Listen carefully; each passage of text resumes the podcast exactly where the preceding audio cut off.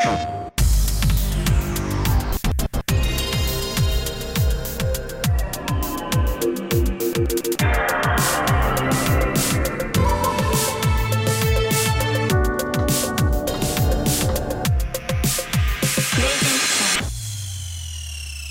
up, everybody? Welcome to PS I Love You, episode 30. I'm one of your hosts, Greg Miller, alongside the Pride of Long Island, Colin Moriarty. It's good. I would say it's good to be here with you today, but I'm just very tired right now. But that's- I'm sun soaked right now. But that's the thing somebody pointed out last time is every episode of mm-hmm. PS I Love You begins with you saying you're tired right now. so you're never energized. So I think it's, you're it's just happy we record it too late. You know, like we got to record it quicker, We gotta record it quicker, not earlier. earlier, Earlier, but quicker. sure. Make it 10 to 15 minutes long. 10 to 15, just breakouts, just to do a breakout of the, what the show's Yeah. supposed to be. Okay, I understand what you're doing. Ladies and gentlemen, you might have noticed we're not in the Kind of Funny studio. We are recording on location in Austin, Texas, from Rooster Teeth. Uh, we came down here, did a bunch of shows with them, or not shows, I guess, just one bunch of different videos that you'll one day see that we're not at liberty to talk about yet, but cool content for you. But of course, Colin, as you know, every episode of PS I Love You XOXO post Tuesday at 9 a.m. Will we one day miss a Tuesday at 9 a.m.? Of course we will. This week is not it though. And remember, the plan is always if we're gonna miss it, you go there and it's not there on YouTube, it's not there on your MP3 server. Go to twitch.tv slash kind of funny games. Maybe we're doing it there. Or just go to Twitter. We've probably talked about it at that point. Something's happened. Sure. Ladies and gentlemen, right? if you didn't know, this is PS I Love You XOXO. It's the number one PlayStation podcast on the internet. It is kindoffunny.com's PlayStation podcast, so go there, watch all the videos, watch the Gamescast, watch the Game Over Greggy show, enjoy love and sex stuff, buy fabulous merch at kindoffunny.com slash store, and of course, spread it with your friends. It goes up every, every, every Tuesday, 9 a.m. YouTube.com slash kindoffunnygames. Subscribe. MP3 services around the globe. Subscribe to them too. Even though that's, I don't know, subscribe, subscriptions are weird, I feel, for the audios. I do it, but I don't download them all automatically. You know, it's however you want to do it. Uh, housekeeping, Colin. Before we get into it. Wake me up when you're done. Kind of Funny Live is still coming. May 28 and 29. Am I weird about that? That last weekend? That's right. All right, cool. Kindoffunny.com slash tickets. You can go there. Our first question, of course, from kindoffunny.com slash PSQ comes from Midgar777. Hello, Colin and Greg. Have you considered selling some kind of digital ticket for the Kind of Funny Live experience similar to BlizzCon? I would totally part with some of my hard-earned UK dollars to get involved. I love the GDC streams and you guys, and I love the idea of seeing some longer sessions. Thanks. Keep up the good work, Pete. No, Pete as kind of funny live last year the whole thing was we wanted you to come to it experience it. You did. You saw it was more than just us talking around a table. It was an entire event. You can watch it of course on youtube.com such kind of funny. Uh, kind of funny live 2 same idea. No it's a two-day event now filled with special guests filled with crazy things filled with skits filled with podcasts filled with autographs filled with meet and greets filled with drinks if you're of age. If you're not of age you can finally come. So no we like to make the event an event that you need to come to. Kindoffunny.com slash tickets. Please come. You'll have a good time other piece of housekeeping information uncharted 4 is up our let's play is up of uncharted 4 check it out on youtube.com slash kind of funny games colin did not play it colin is trying his hardest to stay in media blackout mode to Yeah, know nothing about about it. it I don't care about you don't care about it that's a new wrinkle Yeah. that i didn't know I don't care about it. i thought you cared so much about it you didn't want to ruin it Nah, I just don't care about it anymore. I'm only kidding. I'm only kidding. I care about it quite, a, quite a great deal. quite a great deal Quite a great deal. i'm glad i'm glad you do I am so. You see, it's the it's the weather. It's the it's the, the, hot, sun. the heat of austin We were outside for so long. right we're people who belong indoors We were so very sun soaked. yeah So very sun soaked. yeah Uh, but your olive complexion well, my Italianness is. I'm looking very Italian right now. Yeah. But I'm on the border where it's getting a little red. your ears are red you didn't put anything Well, I in don't your care about that. Who cares? I'm just, I'm just saying, like, I think, yeah, I agree with you. This looks, this is a fine piece of Italian salami right there. This Yeah. is a fine piece of Italian meat, Look at that. cured perfectly. Look at that. Ears, that, that's the hot sausage. What did they used to do? when they were in working the, day? fields? Yeah, like, like, when you're a farmer day, and shit. yeah. Like when you're like going like, before, before. That's why they had the big what, hats. what was the what was the comp? What's the? Well, give me a company that makes some some suntan lotion. Copper tone. Coppertone. Before there was Coppertone. Yeah, Before I couldn't even think of the word for the for cooler. yeah. You well, and also you just the time zone threw you once last night. Where you're like, why isn't this video live? We're like, it's two, we're two hours ahead. But then the exact same situation happened this morning, and this was before the sun exposure. Mm-hmm. So yeah, you got you got you're you've been clanking I've been around. out having a rough kind of day. Not rough. I've had a Life. good day. You've I've had a rough life. pretty rough life. Yeah. But I've had a good day. I've had a fun day. Yeah. See, when we do these productions, I'm not very comfortable with them though because there's people. There was literally a woman holding an umbrella for you, Right. and then she held it for me. And for Craig from And I, I was like, you know, I'm like, I don't. Very nice, job, very nice though. woman, but I'm Yeah. like, I, I just don't. And then you know, they're like handing waters to us, Sure. like writing our names on them, like very, very, like very doting. Yeah. you know. And I, I don't like. I know you live that life. You love that life. I, I, I You love it. You don't even Well, don't even say. 'cause I don't want to hear anything else you have to say about it. But I, I'm not comfortable with that particular life. Sure. You know what I mean? Sure. So I don't. But it's just that you are so used to our life of kind of funny, even mm. IGN to an extent, that mm. when you get to a production that's run like a production, mm. it's another world for us. It is very bizarre that they have enough people where literally one person's job is to make sure we got enough water, be on a headset, be ready to help. They Could you believe it? Because we would have done the guy who was running the camera, the person who was checking the mics, the people who were giving us water, the one who's doing this, the guy who's buying craft services, the one who's driving around getting that all would be Kevin.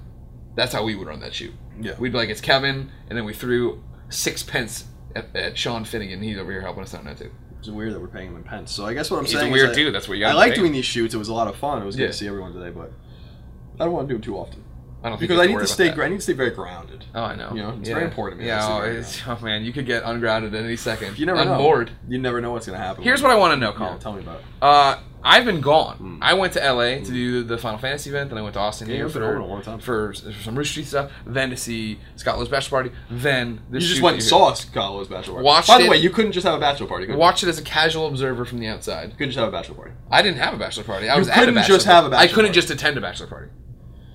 How about that? Fair enough. Thank you Okay, very much. enough. Thank you very much. Because you had to make a fucking hashtag for it. They now again that was them. That was a funny hashtag. that was them. But you, it's like Well, if you use it, have yeah. if you have a question for Scott Lowe, tw- tweet at him with the hashtag. Can you just go to a bar and drink? No, that's boring. Just go to a fucking strip club and see some ladies. That's boring. I'd rather live stream Periscope from the strip club. Man, you guys are fucking Get crazy. some Q and A's. Yeah, we You enjoy really it. are. No, you should don't enjoy it. What have you been playing in the time apart? What have you been doing with your life? Not much. So uh, Ramon was here. Right. Game Over Greggy show is already up, or is going up this week with him in it. Right. Um, and we also did the Patreon exclusive for uh, our patreon.com slash kind of funny spoilers with him. And that's a really, people are digging that episode. He's great. Uh, reminds you a lot of your dad's episode where Yeah. people seem to kind of take to it. Um, so I played a little bit of the division just to show it to him. I'm like level 28 now or something like that. I just stopped playing because I, I, you know, he's here. I want to be rude. Sure, of course. And then uh, on the flight down to San Diego, uh, and then on the way here, I, I dabbled a little bit with uh, two games. okay. So I played Big Fest for the oh first time. no! Now I played Big Fest. No. kind of trash. Yeah, I was pretty, I was pretty excited about the idea of the game. It, it had like a very um, uh, tycoon, you know, Yeah. ex tycoon kind of thing going on. Uh, with you know, but you're like working a festival, music festival, and, and all this. I'm like, this game sucks. Like I just I, I don't know why it just didn't run very well in Vita. It's fucking ugly. Yeah. I don't usually mind the way a game looks, but I mean this game looks 15 years old. And then I messed a little bit with Civ Rev 2 Plus on Vita. Mm, I haven't. Had, we. I have it. It's installed. Haven't had time to play it yet. What did you think? I played it very briefly, like Yeah. just through the tutorial and then like some odds and ends in it. And I'm just having issues with the control input. Uh-huh. There, there's a lag with the control input, at least that I'm observing. The load times are pretty egregious. It doesn't seem like it's very optimized for Vita now. Now, that makes sense. It's the Vita. It's not going to run Sure. a game like that well, but um, so though that's all I've been messing around with lately. But we did get Ratchet and Clank, and so I think when I go home, we're gonna go home tomorrow morning when this around when this post is what we're gonna get in. Um, I'll probably dedicate the next day or two to that and just get that out of the way. Yeah. and then uh, and then jump back into other shit. Yeah. Okay. Okay. But I imagine you played only Vita games since you have been home for a week. Yeah, I played a lot of XCOM. Not a lot. I've been playing XCOM on the Vita. I'm not like a million hours into it or whatever. I'm enjoying it. Similar to what you're talking about, right? Where it's not running great. The load times seem longer. Uh, the re- the texture somehow got lost in this port. Yeah, no But textures. Who the fuck cares? I mean, you know, it's XCOM. It, you know, the actual gameplay is still there. The building out my base is still there. Something playing the Vita is still like there. XCOM. When Why I came out on PS3, when I thought when you it came out on it. PS3, it just I don't like I don't I don't know. It's I'm very particular with my uh, No, really? my, my strategy role playing. Okay. Yeah, yeah. So I never would have pegged, pegged you as a particular person. very particular. Okay. Okay.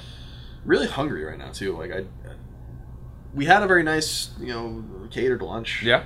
I also had a taco or a burrito actually this morning, a little beef and a little egg in it. But I think why did it make a burrito? Because they were breakfast tacos. were they tacos? Yeah. In a soft shell. Yeah. Hmm. Because I feel like that's a burrito. Oh, Like, no. is a taco really a taco if it comes in a soft shell? Yes. I don't know about that. Anytime you get street tacos, they're always in soft shells. Huh. See, like, my whole conception of Mexican food Sure. before I was 17 or 18 and came to San Francisco Sure. for the first time was maybe a little younger than that was the crunchy sh- shell tacos you get in like those yellow boxes.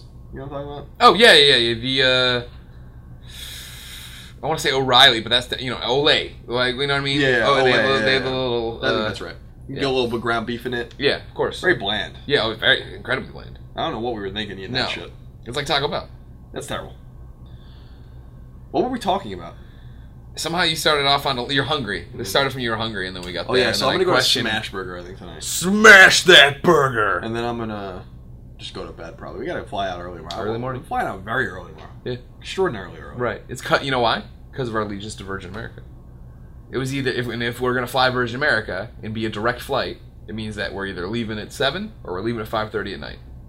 So we jumped on the seven thirty or seven o'clock flight. My clock says it's 3:45, I know it's fucking suck. We but in fact we would have missed the play because it's not 3:45. Colin, let's begin the show with what is and forever will be Roper's report.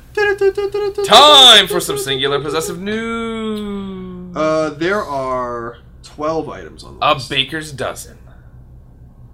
You do the bathroom around here? Yeah, Where? I already went to it. You go out, then you take a left, and then you take an immediate right, and then another immediate right. Let me go to the bathroom. Okay. Do you want me to fill time? Yeah, full time. Go. Now the funny thing about this, I think they're gonna. s- Well, eventually you get out of range, I guess. But like, I'm not. You want to hear me tinkle? I don't. I don't know. I mean, are, do, let me. I mean, I can mute your mic. I guess. No. Hey everybody, it's me, Greg. How you doing? This is an interesting episode of P.S. I Love You. XOXO, isn't it? Uh, I'm enjoying myself with it. But that's like the shenanigans you get. It's kind of funny. Where again, I think we could have done a couple different things, right? We could have not done the episode. We could have just not had an episode. I don't like doing that. I never want to miss a 9 a.m. publish on Tuesday. Uh, I had thought about last week doing when we did P.S. I Love You XOXO, grabbing Colin and making him sit there and doing another one because I think there's evergreen topics we could do. But I also like the idea of this PlayStation show, which is always topical, always based on what's happening in the news or tacos. Um, I like the idea of it being there. I don't like the. Because here's the thing IGN. Loved IGN. IGN's amazing. I've said that a million times, right? When we were there, we always felt like there was a bar that needed to be met in terms of. You did not. There's no way you went to the bathroom that fast. I went away. It went away Yeah. a bar that needed to be hit in terms of like we would never probably shoot this here unless it's conversation. But you know what I'm saying? But here, I just throw up a photo of Shuhei, a little logo. You're still counting down there. Still got a timer. Still seeing the timer move, and you're ready to go. You got a show. I feel, like, I feel like the timer's moving slowly. Show. Like it's time dilated. Like we're on Miller's Planet. Don't steal my references. That's the one reference you make in that movie all the time. We should get the couch like this for the back home for the show. Look at how look at how comfy It's a nice couch. close we are. I'm not gonna lie to you and say it's not a nice couch. Thank you. I'm glad you're not gonna lie. Oh, I'm so very tired. Okay. What are we doing? You're in Roper's report. You're supposed to There's go 12 number items. There- one. There are 12 items. Baker's dozen. We already covered that. Oh, okay. I didn't know that. Number one Final Fantasy 15 has a release date. Finally. will launch globally on September 30th of this year. That's right, 2016. Should the game launch on time, it will have been in development in some way or another for well over a decade, having changed names from Final Fantasy Versus 13 to Final Fantasy 15 several years ago. There's currently a new demo for the game available on PlayStation 4 if you want to get a taste of what the final, final product might, might be like. There are also two collector's editions, both of which I think are sold out by this point, so I didn't Correct. put them in here. Would you like two two stories, two uh, reader mails from it? Sure.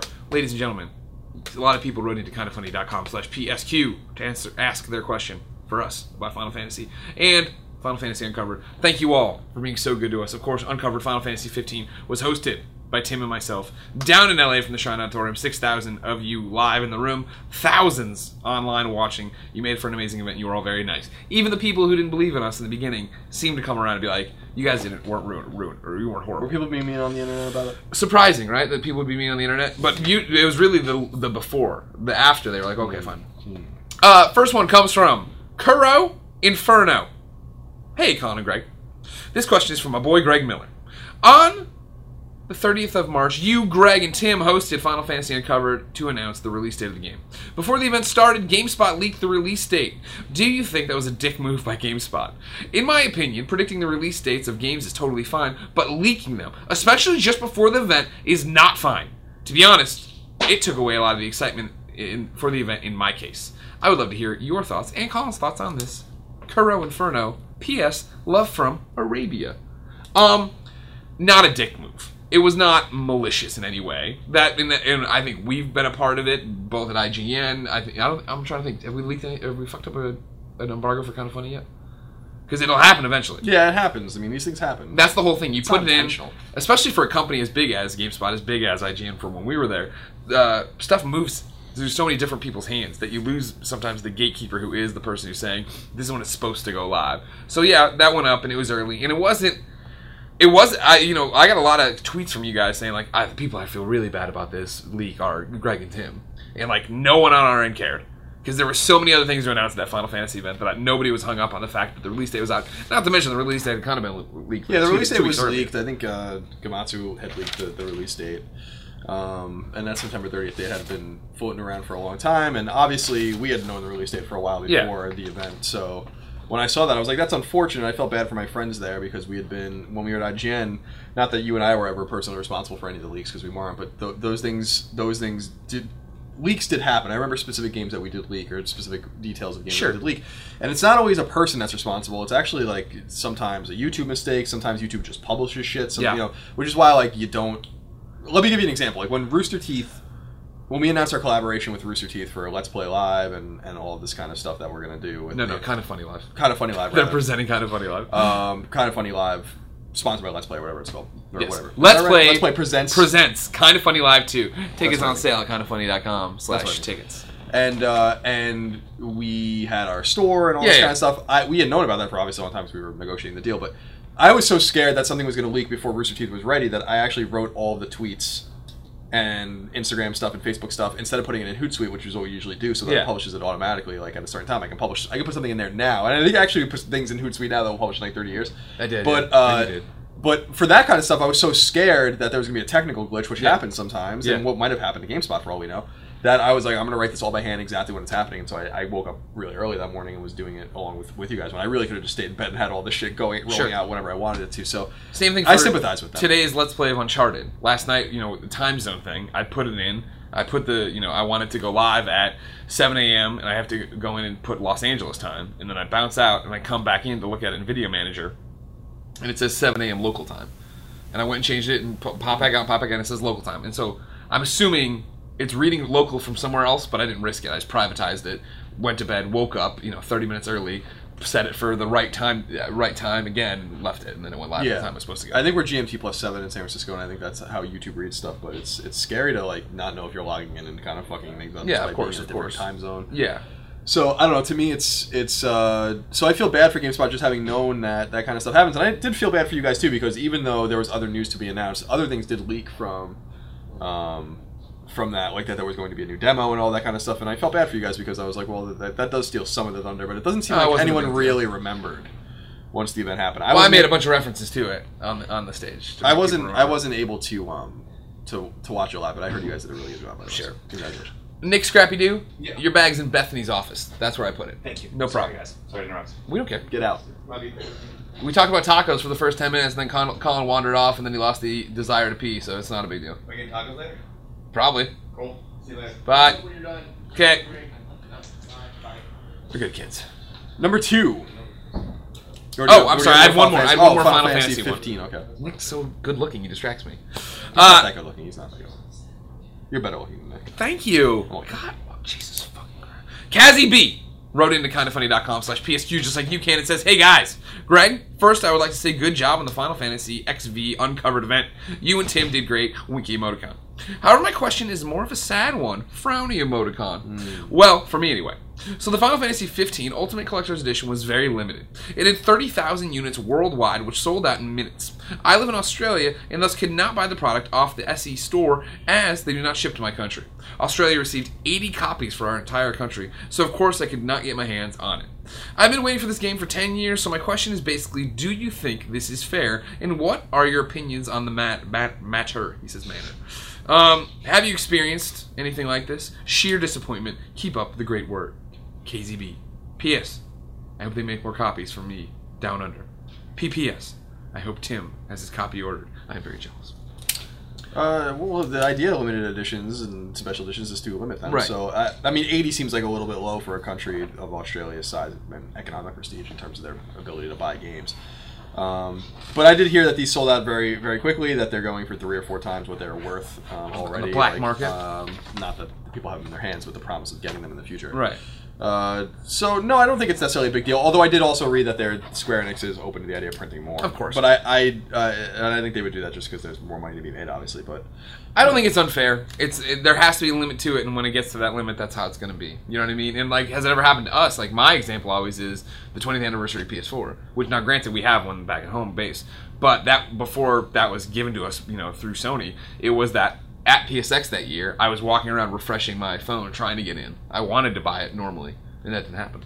It happened to a lot of people that way. yeah, I um, I have the, the collector's or the uh, the 20th anniversary PS4 as well, and and I. I was sad for people that really, really wanted one that they weren't able to get one. Yeah. you know, especially the people at PSX. That was so so ironic. The internet Yeah. wasn't good enough for PSX, where people were kind of You're getting screwed. But the then the, most hardest core people are there at the event and can't get out. to but. But I also say that like it's just it's just more clutter in your life. you Yeah. know? like I, you know, do you really do you really need? well, that's not the argument. The You collector's edition. stuff. Yeah, the collector's another you really another game like that's what like the, the game. Yeah, well, I, yeah, I don't even know. I don't think Tim has any plans to order one or did, I, for sure. And then the other one I found recently is PSVR. You know what I mean? I was on a plane when PlayStation VR uh, core units went for pre-sale, and you could only pre-order one. Yeah, it would only let me pre-order. one. Yeah, one. so it's I'll like, yeah, that, that that's the luck of the draw. That's what happens. I'll, I guarantee I'll still have a PSVR on launch day because I'll, you know, either I'll murder somebody. I'm I'll sure. I'm, somebody. I, I mean, uh, granted, Sony will probably send us a couple. It- it- that, But I that, but I, but I do want to buy it as well, and that's my thing. Is that I think there'll be other pre-orders here and there, and you'll Sure. be able to get in there. Sure. Maybe I'll go wait in the line. Number two. April's PlayStation Plus games have been revealed, and as usual, there are six of them. Surprisingly, there is no platform crossover between them. PS4, PS3, and Vita get two free games each. On PS4, Dead Star, which is a kind of multiplayer space shooter, I think, and Zombi, which is a port of ZombiU, the Wii U launch game, are Oh, free. God. On PS3, I Am Alive, which you didn't like very much, and Savage Moon, which is an older PSN game, uh, are available for free. And on Vita, A Virus Named Tom, which is new, I think comes out tomorrow, and Shushimi are free. Okay. So a pretty mediocre month, actually. Yeah, that's not a great month at all. No standout that I think is amazing. Even though a lot of people did like I Am Alive and did not agree with my review Yeah, yeah, I, I didn't play it. because you believe me Yeah, I did. It's just other things to play, you know. and you believe me. Sure. You Now, your boy Greg Miller. You believe him. now number three is uh, comes from NeoGaf, user Annex Annexanhume. I don't know. Uh, it says uh, that he or she got a few survey screens having to do with Mass Effect, and I wanted to legitimately or legit, I want to legitimately read. These. uh, briefly read uh, these what seem to be legitimate leaks. okay. Okay. Um, and they're not really even leaks; they're marketing materials. So it's the the what he's uh, he or she shared says which of the below best describes how you feel about buying the next Mass Effect video game, and then it says it's described below. And so here's the quote of the description of the game. It says Mass Effect Andromeda takes players to the Andromeda galaxy, far beyond the Milky Way, where players will lead the fight for a new home in hostile territory where we are the aliens, opposed by a deadly indigenous race bent on stopping us. Experience the freedom to traverse and explore a planet dense but seamless open world galaxy rich with discovery. Play as the leader of a squad of military trained explorers in an intense third person shooter with deep progression and customization systems. This is the story of humanity's next chapter, and player choices throughout the game will ultimately determine our survival in the Andromeda galaxy. Available at $59.99 for Xbox One, PlayStation 4, and Windows PC Mac.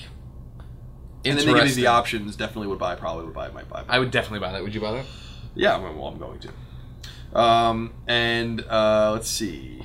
There's other stuff in here um, that asks them to kind of describe. It seems like an overall immersive experience. I expect the graphics to have cinematic quality. Blah blah blah. But a bunch of marketing speak. Um, and then uh, I just wanted to bring to other people's attention about Mass Effect since we're so excited about Mass Effect Andromeda, and since we have to wait longer than we thought we were going to have to because the game was pushed into Q1 or Q2 of 2017 from the end of this year, is that if you go to NeoGAF, look for a Mass Effect Andromeda short gameplay leak uh, from Taker34. Um, The Undertaker? basically it just shows what so it says hey guys i just found an interesting video reel on a website of a certain developer who is currently working on andromeda. The clip contains a few seconds of gameplay. Um, so you see like what looks like the, pro, the the protagonist the shepherd in this using a jetpack on the planet's surface to jump around. The gate the hud is very familiar looking. Very uh, the the game looks like mass effect. I, I don't know what i was expecting assuming this is real and i think it is Yeah, it does i don't know what i was expecting but it doesn't look re- like it doesn't look like Oh, this isn't what you're. no, I mean it looks like more Mass Effect, which is fine. But I, I, I ex- and this could be early, this could be fake, this could be anything. But I was like, okay, like Were your expectations up? yeah, I, I thought it would look better than this. I Okay. don't know that I really care if it does or not. But, sure, sure, sure, um, sure. I mean, yeah, that's that- my take on. It. So you can go look for that if you want. This cinematic or whatever, him falling down looks great. This looks like a little bit of the Mass Effect, not janky but stiff animations. Mm-hmm. But I'm totally fine with that because I love that Mass Effect too, Number four, as as one. Sega has completed its acquisition of beloved games publisher and developer Atlus. As part of the finalization of the deal, Sega will be publishing be the publishing imprint of all Atlus games moving forward, including the eagerly anticipated Persona 5. According to GameSpot, Sega notes that the change is quote to simplify business accounts and quote and unify its publishing arms. Quote after nearly a year working under the Sega Games division, both Sega of America and Atlus USA have thrived and released a combined total of 23 games products.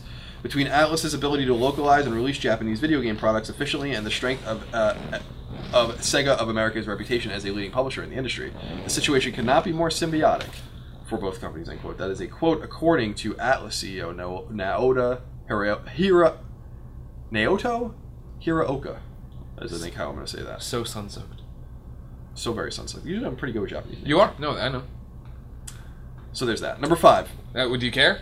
I mean, I think it's. st- I I'm think still- it kind of sucks. Yeah, I know. I'm still like, ooh, Sega, ooh, you know what I mean? Don't. I mean, don't I understand, and they own them, and they can do whatever they want, and I think that they were, that was always going to be their intention. Yeah. Um, Sega publishing something of the, stature of Persona is going to give them a lot of legitimacy, especially because Sega just doesn't have that much of any value. Like, sorry, you know. They got that Valkyria Chronicles though. they do. Well, that Atlus did. Now they do. Right? Or did Sega, Sega always said that. Oh, was so always. John Hardin, who's a PR guy for Atlus, Right. is now. Oh, see, that was my confusion. That was the crossover. That's why I was thinking that. It's sense. okay. You're allowed to be confused sometimes. I'm sorry. You're not allowed anymore. Number five. Number five. Shadow of the Beast finally has a release date. The remake of the 1989 Commodore Amiga game under development at Heavy Spectrum Entertainment Labs was originally announced in 2013 before PlayStation 4 even launched. It since largely disappeared from the radar, was shown again in 2015, and was supposed to originally launch last month. It will now come exclusively to PlayStation 4 on May 17th. Um, so there's that. And I know a lot of people were asking about that game. There were some assumptions before it was shown last year that the game was canceled because the game was shown at Gamescom in 2013. And then Um, and then it was just just never seen for Yeah. you know, a couple of years. Number six, Axiom Verge is finally coming to PS Vita around a year after it launched on PlayStation 4. The significant delay was due primarily to difficulty porting the game's engine from PS4 to Vita. The release date on Vita is April 19th and will be free if you already own the PS4 version. The game will also be 10% off for those who don't own it on either PS4 or Vita for the first week after the Vita iteration launches, assumably as a uh, a make good. Are you happy to finally lift the ban? The ban Yep, had been placed down. You're not allowed to talk about that game until it was out. Here you go. It's finally here. And you can. I don't think we published this one separately in the Gamescast. I could be wrong, but we did uh, have Dan Adelman on, who's a PR rep, marketing guy, like just kind of one man band for Yeah. Axiom Verge. He's also working on Chasm and a couple other games. He used to work at Nintendo, um, and we interviewed him about. Uh, he brought it on Vita to show us at GDC, and uh, he does go into depth about why it was difficult to port it. So if you don't want to read the PlayStation blog post and you want more on that, you can go to twitch.tv slash kind of funny games and go into the archives. And the Chasm Let's Play is up with Dan as well. Uh, Colin, Hmm. in that vein, I Dream of August wrote in to kindoffunny.com slash PSQ, just like you can. It says, Hey Greg and Colin, I have played many of the games you both have recommended on the show, such as Actual Sunlight and Three Fourths Home, and they were all good. No game that either of you has mentioned was as good as the Banner Saga. Unfortunately, this is yet another game that was promised for Vita that has yet to be released on everyone's favorite handheld. Do you think do you think games like The Banner Saga will ever make it to the shores of Vita Island? Yeah, it is. So, so as far as I understand about the Banner Saga on Vita, Sony is funding the port of that game and is actually they they they tweet the developers were pretty clear about Yeah. tweeting about like we're in over our head, we know what we're doing. This is a pain in the ass. Yeah, so I, as far as I understand, that is in that is happening, and Sony is working on it itself, or Sony is paying the port house to do it themselves. Now, to I Dream of August Point, which is a little vague, I, I think we've seen a lot of games recently that were promised for Vita cancel, right? Is that Sure. going to continue to happen? Of course. I assume so, but the, the thing that heartens me is that uh, every week on PlayStation Blog there are Vita games announced. Sure. So I, I still think that we're going to get our, our Vita games. I just don't know. We have to we have to show sales proof that, that it's worth it for them to bring these games over, and so um, you know, and So I even think, the latecomers to Vita Island, I'm super do good. Well, it's like it's like Bithell told us, uh, Mike Bithell, uh, creator of Volume, and Thomas was alone. That that Volume is selling very well on Vita. Like it's not like just you know. Millions of units, but it's doing better than he thought it was. Gonna Yeah, exactly. So I think that there's going to be games like that. I assume that I assume that uh, Tom Happ and Dan Adelman are going to see the similar numbers Sure. with uh, Axiom Sure. So um, games that make sense on the platform are going to do well there. And I do think, having played Banner Saga extensively, that I think that it makes a lot of sense on Vita. So Yeah. so it's coming. Okay, good. Speaking of coming, I'm gonna stand up a little nose, but you keep going because I'm just gonna do it right around there. Okay. I get to check the battery on the camera. It's gonna be great. Sure, everybody. that's fantastic. coming right at you. Number seven. It appears that both movie projects based on Naughty Dog's properties, The Last of Us and Uncharted, are in flux, with The Last of Us in outright development hell. Word comes by way of Naughty Dog's Neil Druckmann, who spoke with IGN about both films. Uncharted is slated to launch on June 30th, 2017. Druckmann said about that movie, quote, Every once in a while, they'll come in and they'll present to us. Here's the script. Here's what we're thinking. We'll tell them what we think works, what we think doesn't work. That's where we're at. Last I heard is they got a new screenwriter, but we haven't seen anything in a while. Ellipsis. Our approach is just to steer them back to those relationships. The most important part to get right is Nathan Drake, Nathan Drake's relationship with Elena, and Nathan Drake's relationship with Sullivan. If you don't get that right, I don't think the film's going to work. If you get the core right, there's a chance it could work. End quote. As for The Last of Us, Druckmann said, quote, I know I said in an interview a while back, we had a table read, got the script to a good place, and it kind of entered development hell like these things tend to do. There hasn't been any work done on it in over a year and a half. Damn, son. So if you're looking forward to the Last of Us movie, and especially, I wouldn't hold your hand on your ass looking for that anytime soon. Although Sony apparently still has the Uncharted movie slated for June 30th, 2017. Although that doesn't sound like it's. Gonna No, that's not gonna happen. They don't have a cast, do they? I don't. No, that's gonna. That's gonna get delayed for sure. That sucks. Because remember, Last of Us was the one I thought sounded like they had the best shot at. Neil was super involved. Yeah. Maybe get Maisie Williams, this, that, and the other. It I was just like, feel like they need to not do them at all. I mean, I don't. I know. was very happy to see that the Last of Us is probably not going to happen. You understand that I'm with you. I wish video games didn't chase movies and feel like they need to do this and let's get legitimate and da da da da. But I felt like that was the one that I thought, hmm, that one might have Sure. a shot at being great. Sure. Or good. Yeah, I that. Here's a good, a feel good story for you. Thank you. Number eight. A Sony employee, Alex Nawabi, who works for PlayStation's R&D team, created a special controller for a game named Peter Byrne, who had who has uh, cerebral palsy. Oh, a gamer. His L, uh, I'm sorry, a, a controller for a gamer. Gotcha. That's what I said, right? Created a special controller. I thought you said a gamer. I'll say it again, but I think I said it right. But I, you know, sun soaked and all Sure. A Sony employee, Alex Nawabi, who works for PlayStation's R&D team, created a special controller for a gamer named Peter Byrne, who has cerebral palsy. His ailment often has his left hand inadvertently brushing the DualShock 4's touchpad, according to Kotaku, which made it hard for him to play. Nawabi disabled the touchpad as a result and installed a new pause button to the controller that will replace the touchpad's button functionality. Uh, the full story with video can be found on News 12 New Jersey's website. Very Uh, nice. if you want to go check that out, you can. It's a very nice, feel good story. Uh, News 12, of course, uh, originally started on Long Island, News 12 Long Island. So when I saw News12.com, I was getting very You were excited. I was even more excited about it than I was when I read it the other time. But I thought that was very nice, feel good story. No, I'm glad that there's people out there doing stuff like that. Everyone should be able to game. Yeah, and I know that I can't think of it right now, but there is a Isn't it Able Gamers? Able Gamers. I was Able gonna say Gamers Able charity. Gamers. Yeah.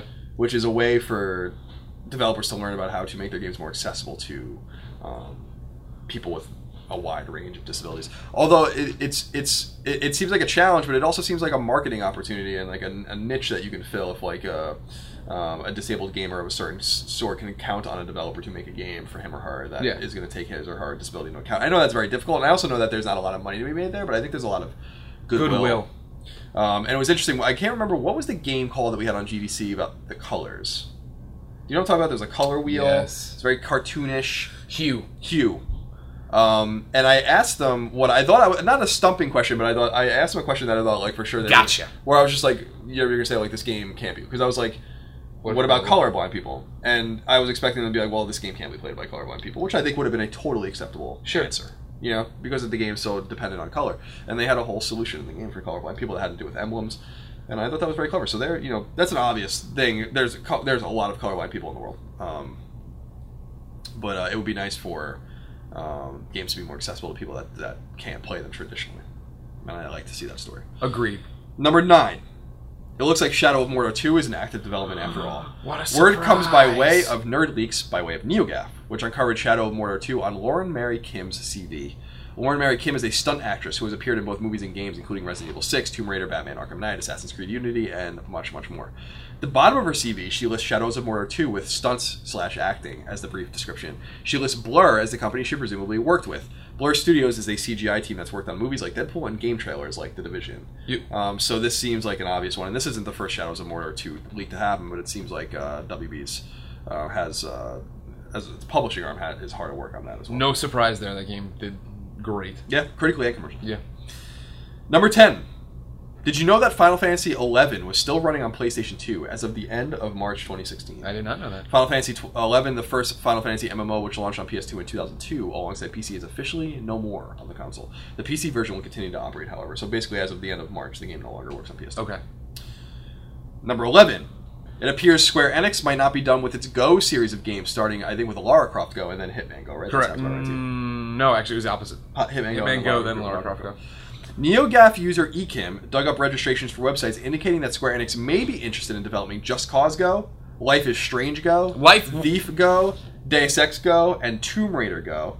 It's important to note that Square Enix may not be actively developing any or all of these titles, and it's not terribly uncommon for companies to squat on URLs that they may think they'll be able to use in the future. I don't know how to feel about a Life is Strange go. You know what I mean? Because at first, excitement, then panic, then questioning, Then trepidation. then trepidation. Then hunger. I'm cautiously optimistic. The hunger is always there, as Right, you know. I always I want do to know, I consume understand. more stories about Max Caulfield and tacos. Um, huh. Makes sense. They found a lot of success with these Go games, especially now that they're on PlayStation Vita. Um, or the one is Hitman. Huh. Very interesting. Very interesting. What would you do with a Life is Strange Go?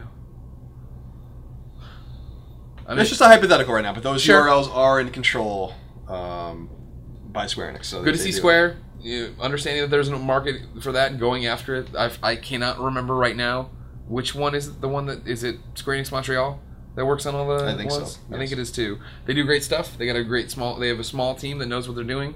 I'd love to see them take on something crazy like Life is Strange. I forgot that looks. Works.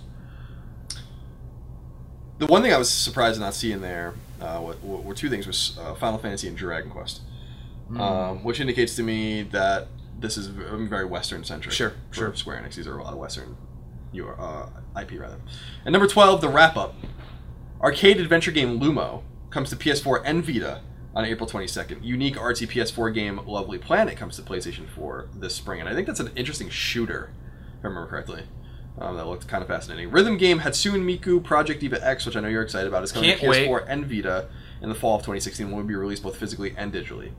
PS4 exclusive Nioh, which I'm super excited about, heavily inspired by the game by games like Onimusha, will launch in 2016, and the game will receive an alpha demo from April 26th to May 5th on PSN.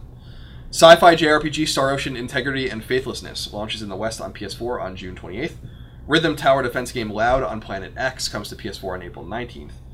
Yet more evidence of the Bioshock collection has emerged this time from the ESRB, which slates the collection for release on PS4, amongst other platforms. I don't know what the fuck they're waiting for at this point. And finally, Far Cry Primal is receiving free Survivor Mode DLC, which will add, amongst other features, permadeath. It will be available via patch on April 12th. And that is it for the news. Colin, Yes. I want to know all about this Lumo game, but of course it's not out yet. So I want you to tell me about things that are coming to mom and grop shops, but I want to look at the battery before I do Okay, that. sure. Ooh, coming right, coming right at you. Go ahead and do that. Okay. Okay. Still two bars. Okay. I'm gonna let it roll for a second. Okay. You know what I mean? Sure. Because I'll keep Are we checking. gonna have to wrap up really quickly? I think if it's, it's No, I got a backup battery right there. Oh. It's just that when it dips one to one, I'll probably want to do it. You know what I mean? I'm Yeah, just not, yeah, I don't want to risk it. Yeah, you no. know, we're running around, we're doing this show, we're making it for these people. We love No, the show, we love this it. You don't stuff. You know what I mean? Pow. Colin, if I Yes. want to know what's coming to mom and grop shops digitally and physically, where would I go? You go to the upcoming list of upcoming. No, the list of upcoming PlayStation 4, PlayStation 3, PlayStation Vita, and PSP software sometimes by the kind of funny co-founders. I if this episode's as bad as it feels. What do you think of that? No, I don't think it is. No? Okay. You're, you're, if you, I mean, this is as normally as bad as this show ever. Sure, It's granted we're being goofier. You went on, walked off, and stuff. Well, it shows a little dedication that we're doing it at all, I think. I agree. You know, we didn't have to do it. No. I don't have to do anything I don't want to do, Greg. Exactly. A virus named Tom comes to Vita Digital, and this is actually free with PS Plus. A perfect place, a city without traffic, a dog that doesn't poop. All products of the brilliant mind of Dr. X, but hell hath no fury like a mad scientist fired by a giant corporation. Oh, you In this me. unique action puzzler, you take control of Tom, a virus created for one purpose revenge. Hack your way through brain scrambling puzzles while maneuvering through a thumb cramping maze of enemies. Okay. Ampli- I'm interested in it. It's free. Okay. Amplitude comes to PS3 digitally, cross buy with PS4. Why? Stop it. Buy a PS4. Amplitude is the long-awaited, or I'm sorry, long-anticipated crowdfunded reboot of the 2003 cult classic rhythm action game from Harmonix. The experience you know and love has been updated with a new soundtrack and fresh visuals, rebuilt from the ground up. Assassin's Creed Chronicles Trilogy comes to Vita digital and retail. Interesting. Explore three distinct civilizations and periods throughout history, including the Ming Dynasty's downfall in China, the Sikh Empire in India, and the aftermath of the Red October Revolution in Russia. Embody assassins Shao Jun, Arbaz Mir, and Nikolai Orlov in the 2.5D reimagining of the Assassin's Creed universe. Are you gonna play it? No. Are you interested? Maybe, I maybe I will. Maybe I will. I mean, it won't have the gameplay you you know you hate so much. That's true. And I do like Assassin's Creed story. Yeah. Battleborn's open beta comes to PS4 digitally. Begins on the 8th, so this begins on 4, 5, 6, 7, 8. That's Friday. A tremendous band of badass heroes fight to protect the universe's very last star from a mysterious evil in this next gen shooter by the creators of Borderlands. Slash and parry, run and gun, cast and dash, or simply obliterate foes while building and growing your personal team of heroes. Interested to see how that's gonna go. Yeah, me May- too. that might maybe that's the t- time people play and they're like, okay, Yeah. There's be a something here. Destiny effect there. yeah, exactly. Bounce Rescue comes to PS4 digitally. It says the evil devil has landed on Earth with the intention of taking over the world. He manages to capture two members of the team and escape to Darkland. Outraged by this, the team goes on a mission to save their captured members from the evil devil. I hate the devil. I'm glad somebody's finally giving it to him, giving him the old one-two business punch. The one-two business punch. Dead Star comes to PS4 digitally. This is free with PS Plus. Dead Star is an online multiplayer space shooter combining the fast-paced feel of arcade classics with modern RPG elements. Fight in procedurally generated battlefields, earning loot and levels to further customize your experience, including a massive warship used to invade live player matches. Cool. Dirt Rally comes to PS4 digital and retail. Dirt Rally is the most authentic and thrilling rally game ever made, road tested over 80 million miles by the Dirt community. It perfectly captures the white knuckle feeling of racing on the edge as you hurtle towards, I'm sorry, you hurtle along dangerous roads at breakneck speeds.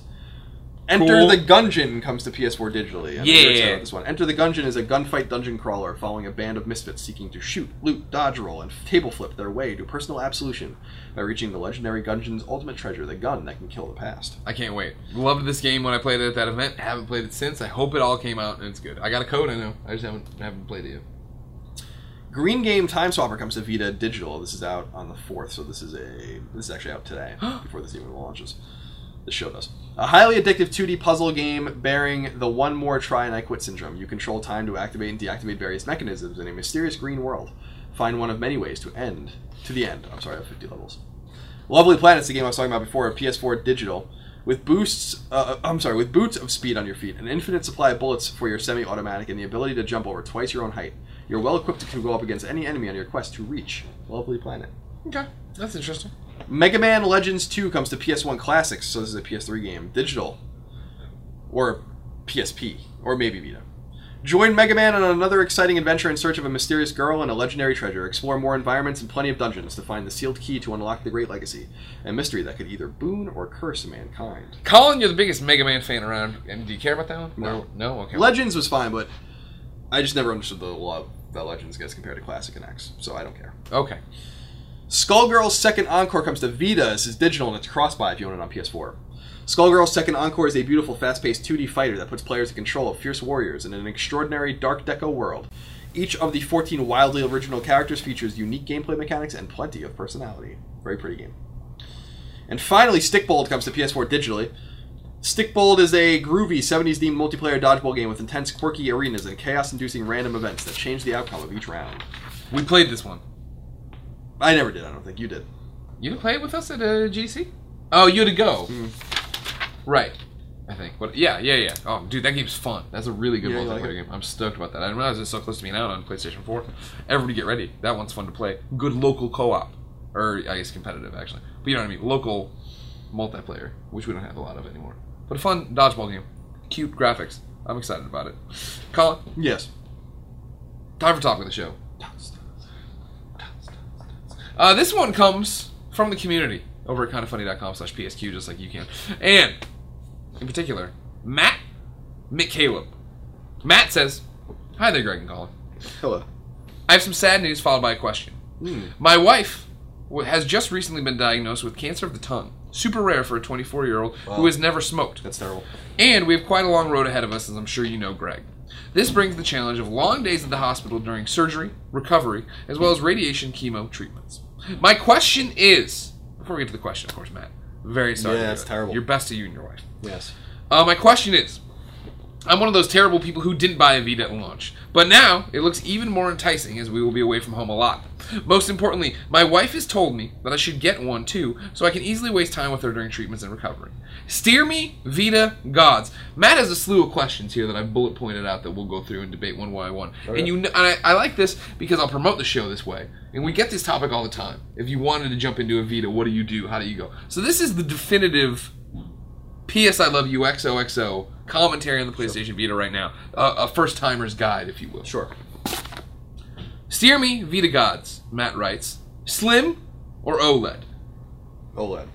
I love my Slim, and my my point to this is I I do not think there's a there is a big enough difference to go out of your way to jump through the hoops you'd have to jump through to get an OLED. You do not. I'm sorry. I agree with you on that. Sure. I you do not want to buy used. I don't like buying used consoles. No. I remember all the consoles. I like when I had a PSP and I'd return it because it had a pixel out. You know what I mean? Like that kind of shit happens, or the stick does this, or there's gonna be a ding on it that's not your ding. You know what I mean? I had a my OLED. I dropped down the stairs at IGN on those uh, cheese crutter stairs, it was scuffed all hell. But those were my memories, my thing with it. You know what I mean?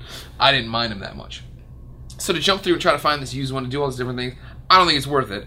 And I personally, and I know this this is where we get into a different conversation of, taking about how uh, taking out out of the equation how hard or not hard it is to get one of these. I like the Slim more than I liked my OLED because I think the form factor is better. I like that it's lighter. I like that it's I can actually slip into my pocket and go do stuff. Not that I couldn't slip my OLED in there, but with more ease. I like that I can I can play it in bed like this longer without it coming and slap me in the face or whatever. Like there's just little things to it that I respect that. Thank yeah, you. I, I think that um, I agree with you that it, you shouldn't buy an OLED used, and it might not be worth the hoops to jumping through the hoops to find an OLED new. Yeah. but I still think you can find them. Sure. And if you just have to know where to look, and like you have to find like a fucking random Walmart that has one or something like that. Yeah. But it is. There, OLEDs are kind of getting old now. I, you can't go wrong with either of them, but I, I, I think the OLED's got heft. I think the OLED screen's obviously way better. Um, but I also think that I'm fine with the Slim. Cool. I don't use the Slim. I know, use my yeah, launch Vita still, but it is dying. It's been dying for a long time. So Yeah, you do need to get it. We I want. I, sh- I really. I've been thinking about buying like three, and just like keeping like one in the box forever, and then like Oh. one as a le- like a like one that when the other one that I buy dies, I have like another one to buy. Yeah, yeah. Or another one because you know who knows. But when the other one dies, I think your the Vita will be long gone. maybe yeah. We'll I don't think you have to worry about it to that extent. I, I thought maybe you just wanted different colors. It's gonna be one. No, I. I want one in the box, like in the box for sure. Okay. And then um, yeah. So we'll see. We'll see what, what happens. Okay. Next question. Matt says games question mark. I mean, we talk about this so much. It's it's it's it's hard to like. What comes to mind for me? Super Stardust Delta comes to mind for me. Persona 4 Golden, Persona a great 4 game, Golden. especially for you being having so much time to kill at the hospital. Yeah, it's a great choice. I think Rainbow Moon, like games like that, RPGs are, are good like that. Danganronpa, Danganronpa Two, Yeah. um, Velocity and Velocity Two X are fantastic games. We start getting into where games that maybe aren't exclusive to the Vita platform, but Rogue Legacy was my jam on Vita. yeah, Rogue That's Legacy is a it. fantastic, fantastic Vita game. Um, so I, I think you have, you know, uh, Binding of Isaac's a great game.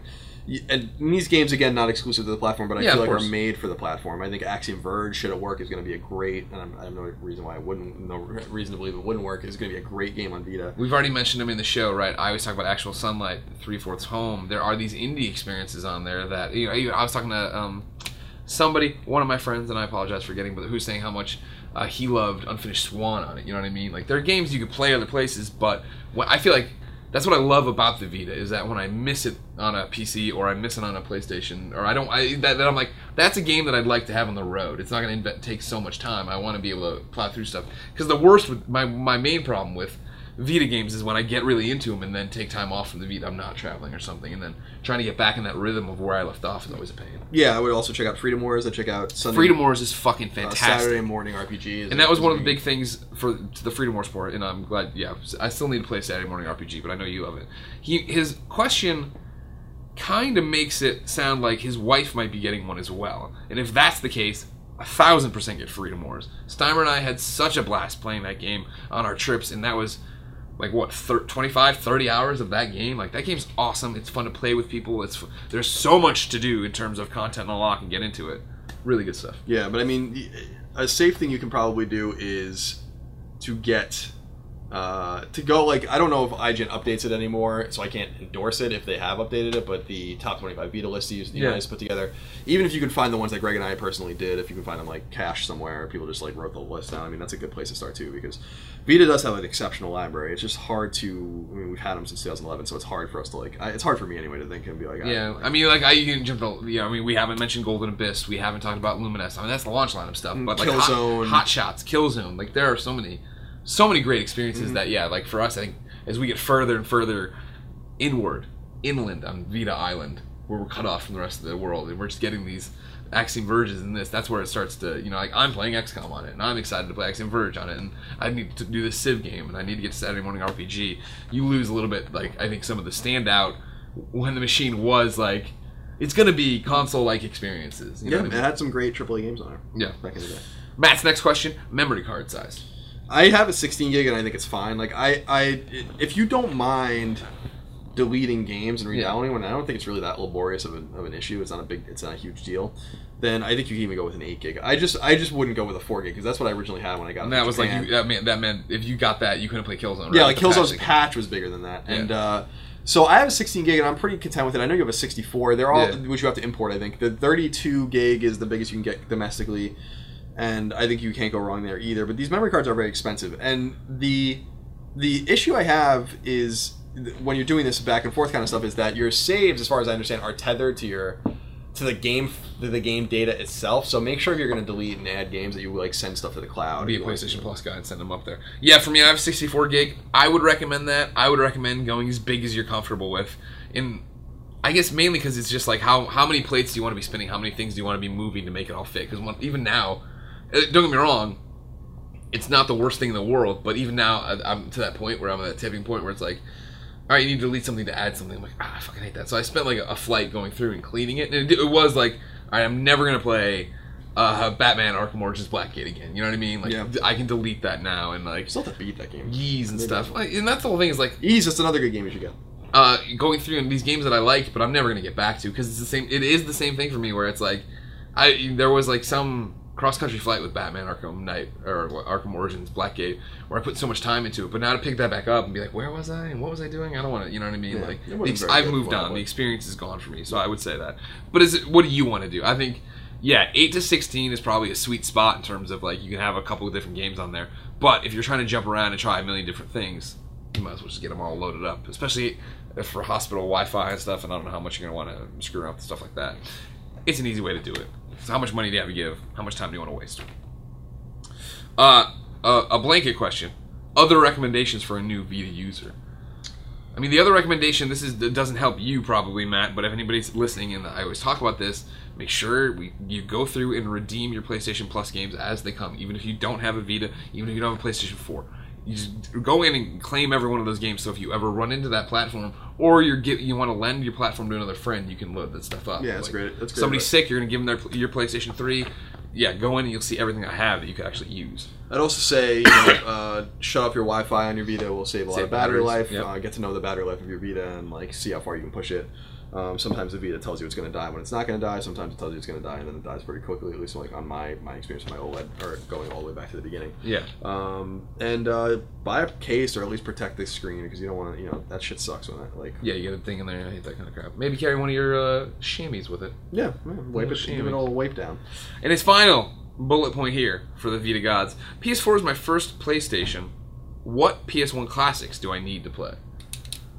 Um, Or would you put Final Fantasy on there? Seven? Would you? I I, Yeah. play, I this is how I played Chrono Trigger, right? And I enjoyed it. I know people are like, oh, the load times. I'm like, oh, I don't know any better. For me, I don't know what I'm yeah, the load times are terrible in Chrono Yeah. Trigger on PS1. Um, yeah, I think I mean my mind goes to the Japanese role playing game, um, you know, Market. kind of uh, genre on PS1. So I think you can't go wrong with the Final Fantasy games. I think Final Fantasy Five, I think is a good. Like if you're gonna play six, I'd play that on GBA. I'd even play that on SNES before I play it on on um, on PS1. But uh, that's an option. Uh, Wild Arms is my one of my favorite games of all time. I think that's great. Castlevania Symphony of the Night is a must-play PS1 game. Um, one of the great games of all time. I think that's inarguable for a lot of people. So uh, you have you know Metal Gear Solid.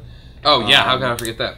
So I think that there's there's I mean there's a great many PS1 games. The thing is, is that I er, I, I I you know people get crazy about Tomba and Tomb Raider or, uh, uh, and Tomb Raider and Crash Bandicoot and and Spyro and all this kind of stuff. Like these games do not hold up well. Like but the the Japanese role playing games and the side scrollers hold up very well. Sure. Matt, we love you. We wish you and your wish wife you the very best. best Uh, recovery. and he says, P.S. Kind of funny forums are the friendliest space on the internet, and I do love you guys. Oh, thank you. Thank you, Matt. Please keep us posted on the forums with your wife's battle. Colin, Hmm. it's trophy time. It is You're gonna tell me about some trophies. What's coming to the thing? What you Let see. me- let me I want it- it from what we talked about in this show. I want to know if you have any details on the Assassin's Creed Chronicles trophies. Have we talked about that? They, yeah, we have. Did we so talk I, about last time? I forget. Uh, That no, we like didn't something. talk about them last time, but as they've been going up, I feel like we've.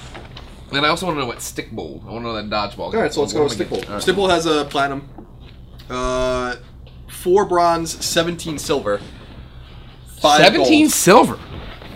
And one platinum Stikbold. So uh, Speaking my language, stick bowl. unlock all the daisies and warming up and complete the level. Unlock all the daisies in a shady fellowship. So it seems like daisies are some sort of collectible or star Sure, system. Maybe sure. There's a lot of these. Complete finally finals on casual. So casual difficulty, professional difficulty.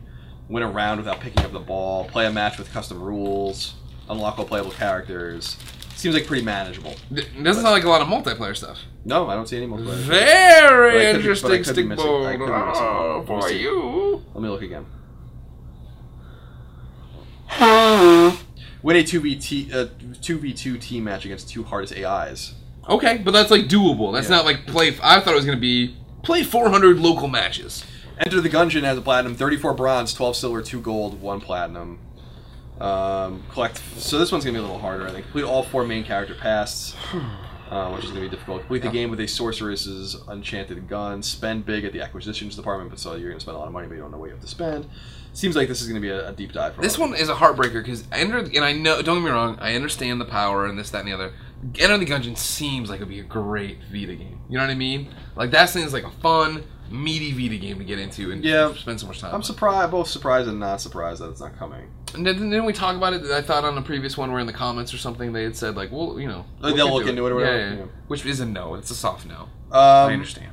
So that's it. I went over to Exophase because there's not much new this, th- th- but there are other things popping up. Dead Star trophies are live. Um, and I don't know why these aren't popping up on PSN profiles yet. Breaking news. Uh, let's see. Unclear. It doesn't tell you here what, like, what the breakdown is, but it seems like some of these trophies are going to be pretty difficult. And of course, Dead Star being a multiplayer game um, might not be the best place for you to go No, uh, for that kind of stuff.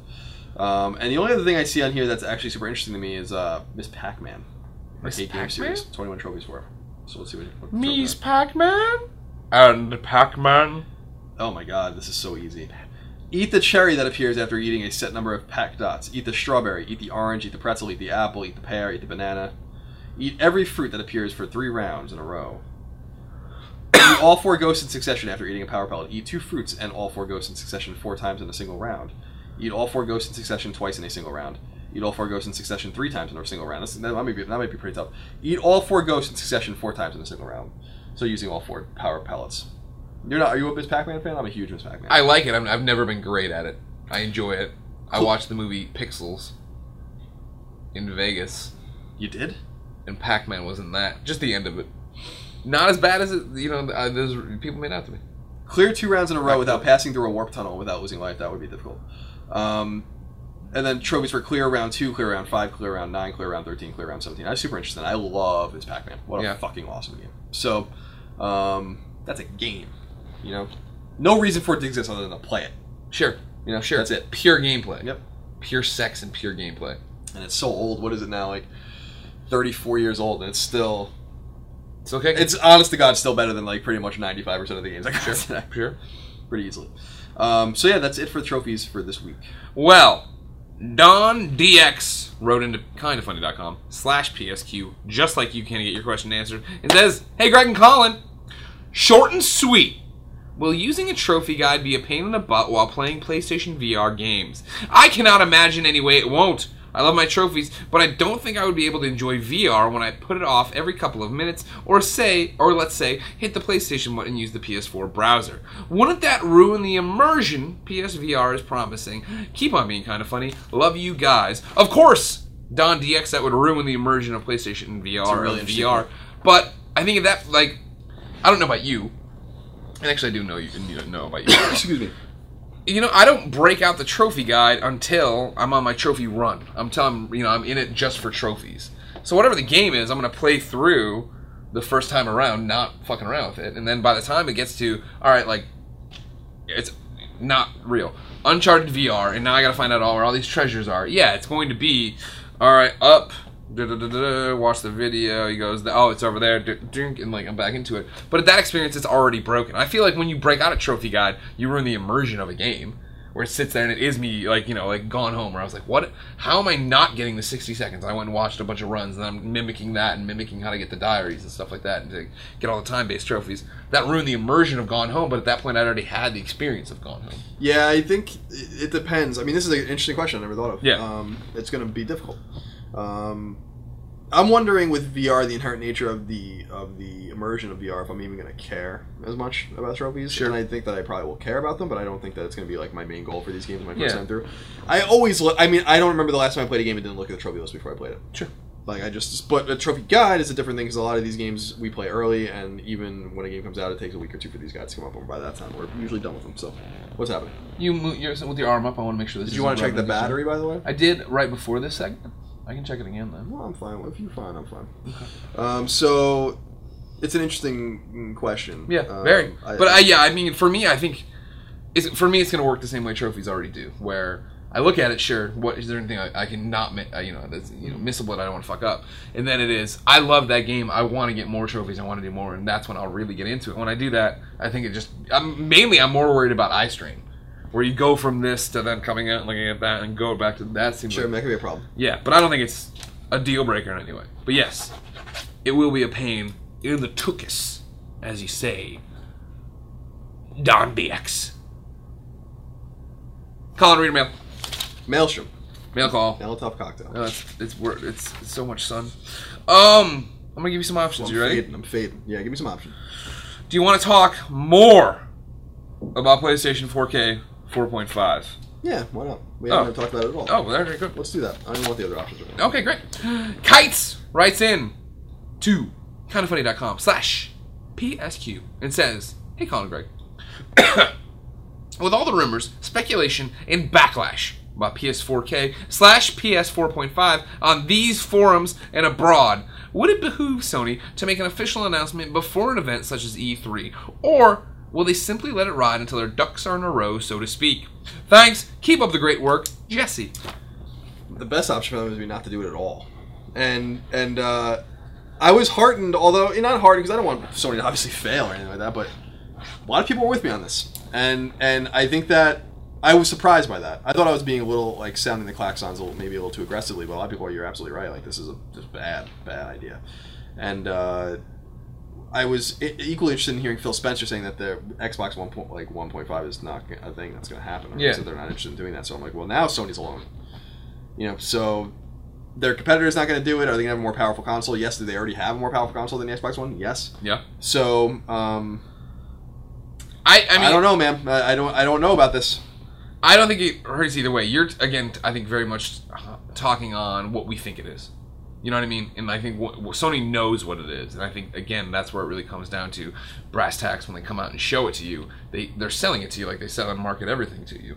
And I think that when they come out, they won't be, you know, this thing does 4K and it uh it'll run your games better, or it will only run these games and the other systems are fucked, and you know your support doesn't matter to us. That won't be the messaging. The messaging will be here's why this is exciting, here's why this is new, here's why this is a good thing. And I think people are so hung up on the the message people are perceiving. Even me, when I'm talking about like the other side of the argument, the perceived message of "fuck your old shit, buy this new one. You already buy phones. Why wouldn't you do this?" We'll see how they market, how they sell it. But I mean, we don't really know what it does. We know about No. what we overheard a developer in line saying. We know that it's real to this extent. Da, da, da. Well, so there was so there's an interesting post on NeoGAF that I didn't put in the in Roper's report, but it is from a, a user that is apparently independently verified as being a, a legit insider who is who knows mm-hmm, things. Mm-hmm. He or she was saying that they were in a meeting about PS 4.5 and that um, they're talking about a four hundred dollar price point, maybe five hundred dollars. Sony has not settled on the GPU apparently. Yeah. The, the chipset might be more expensive than they think. Um, and that there are specific games, apparently, according to this source, unsubstantiated, on my behalf. I mean, I have not substantiated it, but you know, it's your I source. Yeah, yeah. Um, that uh, there are certain games that are going to show this off, and one of them is God of War. Oh yeah, so that was what the rumor was being said was that uh, the uh, one of the showcases could be the new God of War game that has not been announced yet. Gotcha. So we've been hearing rumblings uh, from our sources about that new God of War game for a long time. Long, so- long time. Yeah. um, so who knows when that's coming out or what, what the nature of that game is or if, if the rumor on NeoGAF is even true. But um, PS 4.5 sounds like a terrible idea to me. I hope I'm wrong. Uh, it seems like Microsoft is not going to do their own iteration of it. Um, and I stand by that until I'm proven otherwise. Not to say I'm not going to want it or like it when I'm not, I'm, but I'm not really looking at it from my perspective. I'm trying to look at it from the consumer's general perspective. A single SKU, just one SKU, murdering. Yeah. Um, But I still don't think that that uh, 4.5 disqualifies that being the only SKU Then that's my that's my yeah, only. but then you buy the shitty. No, of course not. This doesn't qualify for being the only SKU. But the, the other thing that we have to talk about is so four or five hundred dollars, which is what the rumor says is going to cost at least four hundred dollars, maybe five hundred dollars. Then you're going to have a SKU that's way worse than that. That's not. It's not about the hard drive space anymore. Now it's about the innards of it. Mm-hmm. And so you're going to get like some bastardized PS4 basically, which is the original PS4, or and the people that come in later are going to get the better PS4. I just seems like a mess to me, man. Like, We'll see. I mean, that's my- that's my big thing. I think that you- we will see. I don't think you're gonna get.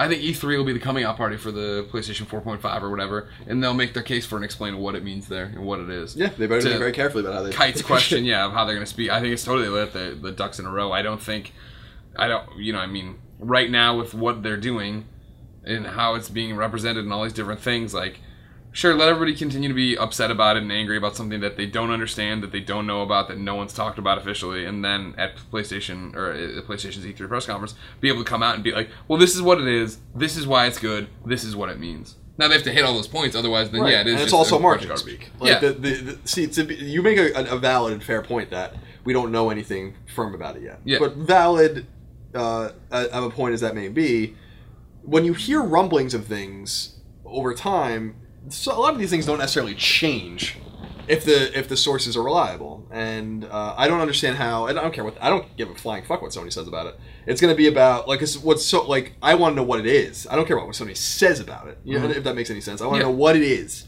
and then I'll make my own decision based on it. Because Sony, you know, just like any other company, is going to spin it to make it something that's going to be interesting um, to the to the market. Um, but I just want to know what it is. Once we know what it is and how it's going to deal play with games, and then I want to hear from developers. You know, I want to hear, and I don't want to hear them on stage. I want to hear them talking candidly about, is this a thing that's good for them? Now they have to worry about this thing. You know, Yeah. like I don't. All right. yeah. And then, there, and then, are we going to get like a DSi, Nintendo DSi situation where they're just going to just be games on the PS 4.5? Now the source says that that's not going to happen, Yeah. but I bet you it does. I don't think it will. Now, But- not this year, not next year, but I bet you 2018, 2019, I bet you it does. Hmm, interesting. We'll find out. Seems like we're talking about this thing to death every show. Well, think about it though. Like, what is like? Why have this? This is the fucking conundrum. Is why have the choice of making these really powerful games that are always going to be held back by the old hardware. Always, no matter 2020, 2021, making a PS4 game, still going to be held back by the 2013 hardware. You know, I think I think the my I think my future will come to pass. Okay. My my foreboding, and Well, I think yeah, maybe eventually for sh- they. then you just make it a console. But Mm, mm. I don't know, it's complicated. But you're right. You're, that's very valid to say. It we is. Everybody's bent out of shape. I feel like about not knowing what it is. But that says a lot what you need to know. Everyone's bent out of shape about it. You know? Yeah, it's the internet. That's it's internet talking about video games. They're always but been out of shape. About That's true, Colin. but but but think about th- that's true, but not always. Everyone's excited about Uncharted. Seems like the division's very well liked. Why? No, no, they're not You know, bent like- out of shape about everything announced. I mean, every time it seems like there's any kind of I mean, look at it's, there's every time something gets announced, people get bent out of shape about it in some way, shape, or form. Right, but I don't know. We don't have to go down this road, but like Xbox, people were a lot of people were bent out of shape about Xbox One's announcement, and all that kind of stuff, and the console and fundamentally changed because of it because they Right. were wrong. So, um, Or were they? We'll never know. we'll never know. We have talked about that before. Everybody got bitchy and cr- crazy, and they did this, and now Xbox is firmly in second place, and everybody's like. They didn't believe in their vision. That's the problem. Hope, you know, you, if Sony's going to do this, hopefully they believe in it. Sure. Maybe, and if they don't, and it is just if if it's exactly what we're the worst case scenarios are, then they have to sit there and be like, we have to really rethink this and do that. Yeah, my hope is that they just. My hope is that maybe they do it, but not now. Mm. Mm. Sit on it. For more years. A couple more years. I mean, like I would just wait. I would let the market speak, you know, and, Mm. and, and go from there. Okay. Um, on that E3 trajectory, No Ram wrote in and said, "Hey guys, since we have no idea what Sucker Punch is up to, I was wondering what you'd like to see from them next. Do you want something completely new or another Infamous? If the answer is Infamous, do you want to see Delsin return or a new character? Maybe have it tie back into the first games. Thanks. Bye. Uh, I don't want Sucker Punch to work on Infamous, but I do want more Infamous. I think I think a second party can can do it. I think it's time for Sucker Punch to do something new. and I think they will. And I hope they do. Um, they worked. I mean, with Sly, and then with Infamous, it seems like they'll maybe work in threes. Um, if I was at that studio for a long time, and they do have a, a team, a core team that has been there for a long time, I'd not want to work on Infamous anymore. Especially because I feel like Second Son wasn't. um didn't seem like the labor of love that uh, the the, uh, the Cole stories were to me. It seemed Mhm. like it was like a showcase for PS4. It seemed like the gameplay was there. I feel like the story was kind of weak. I feel like it, it, it, said to me that Infamous maybe they, doesn't have much more juice. No pun intended, I guess. Um, you know, at that studio, but I do think Infamous as an IP can live on. I think that you know another studio can handle it. Yeah, but whenever you do that, it's just like worry about is it going to be something anybody cares about? Is it going to be worth it? You know what I mean? Look at I I because I think Jak and Daxter jumping to PSP, right? And granted, it's a PSP game, but still, it was like this isn't the spirit of Jak and Daxter. This doesn't feel like a Jak and Daxter game. Um, we've seen it. I mean, we talk about how we like Golden Abyss, but that definitely was the consumer reaction to Golden Abyss, right? That this isn't a real Uncharted game. When Naughty Dog talks about Uncharted and the trilogy and their franchise and this, that, and the other, like But I'd still say that if Ben's name wasn't on Golden Abyss, that no one would have any idea. sure, no that's a great point. Yeah, no, no, there's So definitely there, there, it's the same thing with Killzone and, and Batman and Arkham Cambridge Origins. and, and and Arkham Origins, right? With WB Montreal, where um, this is an optical issue. More like there's nothing in Golden Abyss that says to me that this isn't a Naughty Dog game. Yeah, You know, um, we know it's not. So we have we go with those preconceived notions and those biases. Sure. So I, I I think that another team could could capably with with um, Sucker Punch's help do that. Um, I guess it has to be that they have to build from the ground up and not try to live in anybody's shadow. sure. Because my references of Uncharted, Batman, Jak and Daxter, and Sly Cooper. You know, what I mean, those are you're living up to something. You're part of this legacy. If it gets to be you're doing Infamous and it's a reboot, it's whatever. Like you're not using Cole, you're not using their cities, you're not using these different things. Maybe you get something out of it. But you could also go and just have another second son. I mean, look what what- I mean. Sans look what did with Sly Four. Yeah. that's a really great game. You know, Sure. So so it can go both ways. What Ben did with Resistance, even though it was a totally different game on a different platform. So I, I think that it can go both ways. I, I don't think you could just call it either way. You know, you have to have the right team, the right feel, the right Mm. platform. You know, the right writing. Yeah, Yeah. it's a hard subject. It's a hard task. Sucker Punch is sure as shit working on something that's not Infamous related. Yeah. Yeah. Okay. I hope we find out about it soon. I don't think we will, but maybe. I would say E3 next year. Okay. We got a lot of E3 questions. Brandon Rosa says, Hey, Greg and Colin. There are 75 days until E E3 2016. What would be the crazier announcement? If Naughty Dog announced and teased The Last of Us 2 existing and being part of PSVR, or Sony announcing the PS4K, PS4.5 being announced with the same release date as PSVR this year. It's the latter, I think, would be the big one because I, I still feel like there's a, even though the Nikkei article, I think we talked about a little bit last week, and all, everything indicated that they're having some supply problems and stuff like that. I still feel like the the delay is serendipitous, if, if at the very least, in terms of getting the PS4.5K out to market, if or PS4.5 or 4, 4K, if that's what their plan is to do. So I, I don't. The Last of Us being a PSVR game would be stupid as shit, and Naughty Dog would never do that. And I would be shocked if Naughty Dog ever made a VR game. But That's why it's the crazier announcement. yeah, sure. that, that There's no the, I that guess that is the happen. crazier announcement, but that's so crazy that it's like Uh, the yeah. other one's actually realistic. Yeah. it's crazy, Yeah. but it's realistic. I can totally see that. Yeah, that's the thing. Is like I don't want. I mean, I want Naughty Dog to do what Naughty Dog wants to do. If they want to make Last of Us 2 and they want to make it a VR game, okay. That's a hard sell for me in terms of what I think of them. I think of The Last of Us. Yeah, there's no way they. But if that's what you want to do, I trust that Naughty Dog has a vision for what they're about to set out on. But that's just insane. That yeah. I, The Last of Us Two is definitely going to happen. I just, I don't, I think we're really jumping the gun. I think again that's probably a next year showing an E3 game. I think that that might even be too soon. Yeah. Um, because you have to assume that they're in pre-production on it, but and, and maybe even working on it in some way. I mean, Uncharted's gold now, so um, so it's time for that team to move on to DL. Some of that team to move on to DLC and multiplayer sport, and then the other the rest of the team to take a lot of time off, and then post crunch kind of come back and and and figure out what they're going to do next. So the Last of Us Two is going to happen. I mean, Of course. we all know that. Yeah. Final question for reader mail comes from Hudas. Hudas says, using your Vita. What's up, Colin and Greg? Longtime fan. Question: How often do you find yourself playing your Vita per week? Greg always mentions that he saves games he's excited for to play on the Vita when he travels. Volume, XCOM, other cross-buy titles. Colin has talked about dabbling in Saturday Morning RPG and A Boy and His Blob. I have been a longtime Vita owner, 2012, but I find myself not playing it nearly as much over the last year and prefer spending my time and gaming experiences on the PlayStation 4 slash big screen. Since you no longer commute to work, how often you turn your Vita on at home to play it? Thanks. Who does? Uh, I mean, my, my experience with Vita since 2011 has been anywhere between zero and 50 hours, I would say. And week? It, it, a week, and and, and it it is contingent a little bit on travel, but sometimes it isn't. For instance, when Danganronpa came out, I played the shit out of both of those games in my bed. Now we weren't traveling at that time. Um, even when another episode came out, I played that in my bed. Saturday morning RPG, I played in my bed. I, I actually feel like Vita's. When I played A Boy and His Blob, I was in San Diego, but I was playing it in San Diego, not even on the trip. I was just playing it. Yeah. So, um, my Vita is always that thing that's like kind of the com- it's like why we have cable television. It's because like we know we like to know it's there. Yeah. And so I bring my Vita with me, but half the time I'm traveling on Vi- like I don't even touch it at all. Like actually probably more than half the time. I feel like I play it in fact more when I'm just at home or in a home setting as opposed to like on an airplane or in a, in a car or at an airport or something. Yeah. Like that. I, just- I mean it's there and I like to know it's there, but then I'm just on my phone or I'm Yeah, for me, I mean, there's no set schedule to it at all. Like what he ma- makes a great point. Every, when we commuted to work every day, yeah, I played my Vita every day. I jump into Minecraft. I do this. I'm playing Freedom Wars.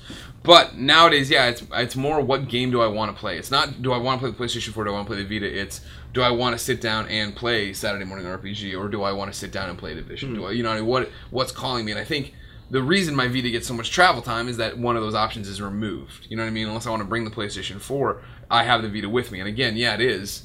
All right, I'm gonna play something on this plane ride, or I'm gonna play something waiting for the plane, and then it's I'm at my hotel room, and I suddenly have an hour or two to kill. Then yeah, I'm gonna play something there. I'm gonna get into that because uh, you know, video games are my preferred way of uh, relaxing, uh, my preferred entertainment. I'm not. I don't. I'm more inclined to turn on the PlayStation Vita than I am to turn on the TV. And so that's when I get into those experiences, and that's why I save experiences, and why I'm still chipping away at volume, and while I'll chip away at XCOM, I'm sure for a long time.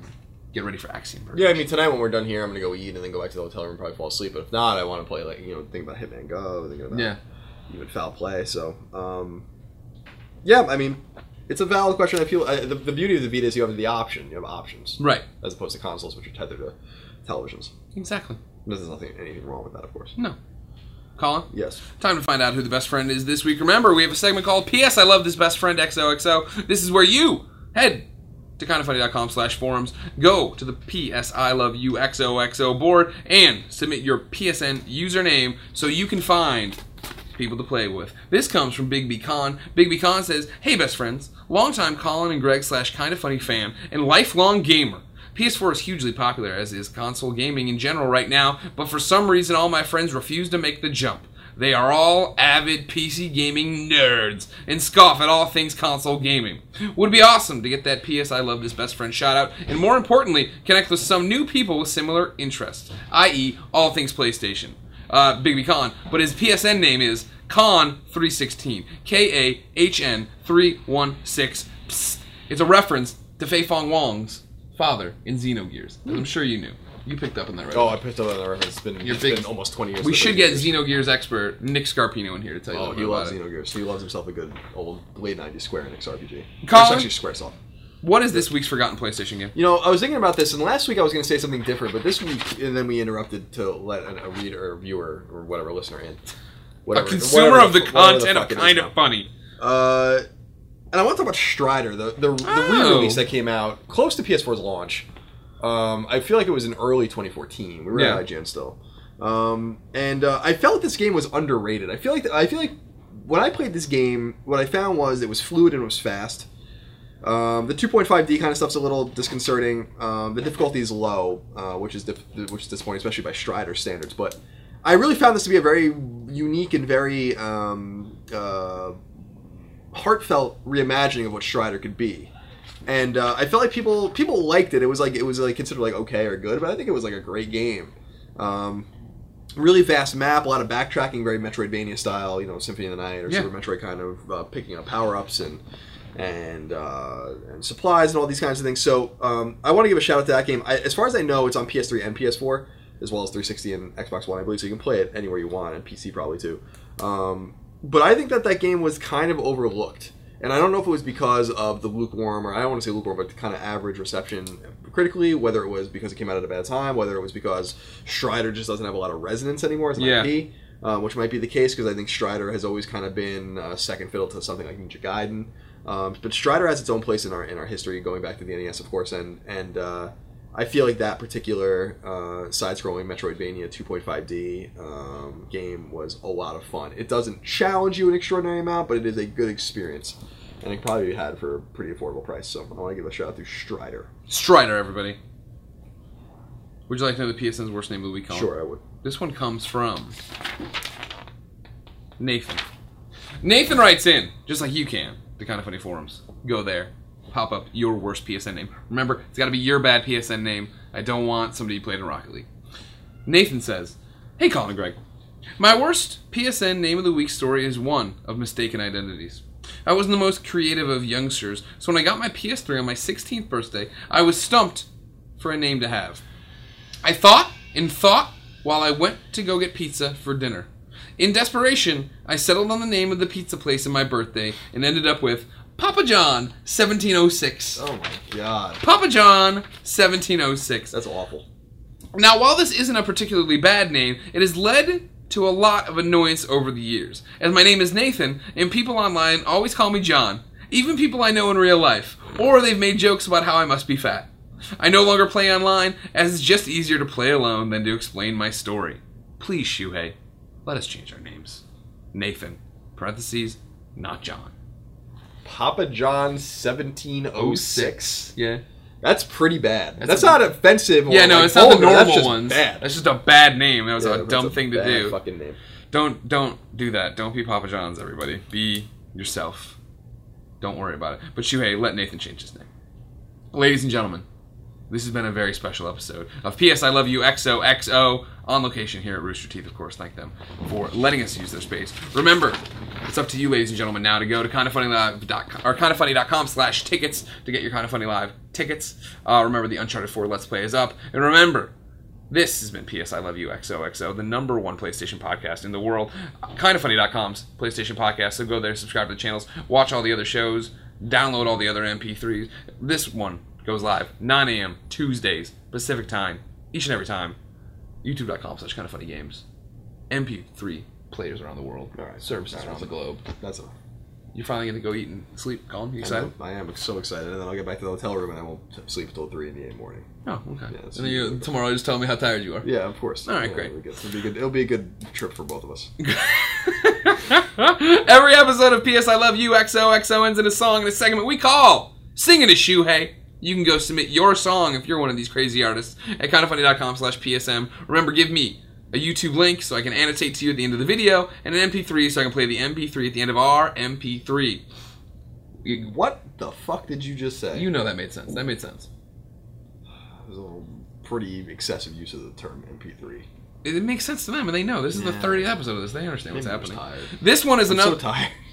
this is If another repeat artist here for Yeah. singing the Shuhei. TakTrack's back. Oh, okay. TakTrack says, Introspection in the world stage is the topic of this song off the new EP Delivery, available on iTunes, Spotify, Apple Music, and more. This song is called State of Affairs. Please subscribe to me on youtube.com slash taktrack, T-A-K-T-R-A-C-K, and follow me on Twitter, taktrack, and at taktrack on other social networks. Please don't forget to check out taktrackmusic.com. Enjoy. TakTrack, of course, longtime supporter of us over on mm-hmm. Patreon, put out this new album, Delivery. We're happy to close out this month with this song, State of Affairs. Until Wait, next this, time. this month. It's been our pleasure to serve you. Yeah, it doesn't make sense, but we started the month of No, it doesn't. Make March Yeah, with a TakTrack song. and now We're ending it, yeah, but it's like we're we're bookending that Oh, month okay. of shows. All right. It, it really doesn't make sense, but you understand what I'm driving at here. Now that you Fucking listen, explain it, listen to TakTrack, everybody. That's all you gotta do. Bye. I put that book right back on the shelf and realize all I need is my mind and myself. I put my life on the line when outside. Never really know what type of bullets could fly by. This, this is my city and my city is fucked. To even think any different is to self destruct. They on a mission and the mission is not peace. That's why we got the rage of a beast in these streets. I can't believe all the shit we're going through. No wonder all the kids need a bowl with a cold brew. Everybody got a finger on the trigger, and they'll fuck you up like a white dude who says, go, go figure. Time is just a grain away. Put me in your stereo or put me in my grave today. Murder. A searcher. Put me on the throne like a fucking usurper. Everybody but me is ballin'. And on the TV, the world is appalling. It's too dark like a shot to the heart. Don't get me mixed up or I just might start. Nah, nah.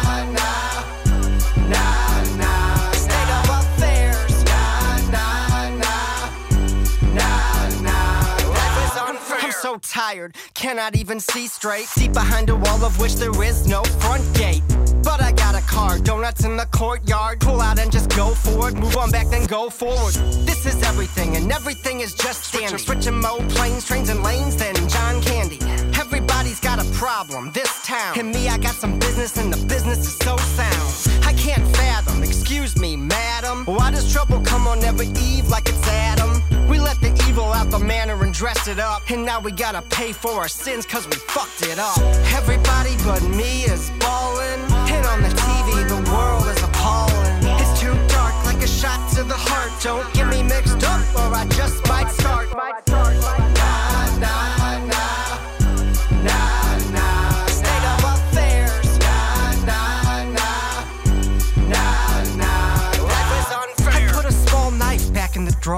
Think of all the great memories I had in my car. As the world keeps darkening down, I think about getting in the car and heading straight for downtown. Get out the lane, fools. Terrorists coming home. A bunch of bad movies come to life, that's all I know. No, I don't got no wife, bro, cause I'm a hoe. I will not conform to life or the status quo. The city hangs on the edge of a knife, and we got a lot of strife that need to get settled tonight. So we gon' pull back up on the action and get these bitches reaction when a motherfucker steady out rap some. Everybody but me is ballin', and on the TV the world is appalling. It's too dark like a shot to the heart. Don't get me mixed up or I just might start.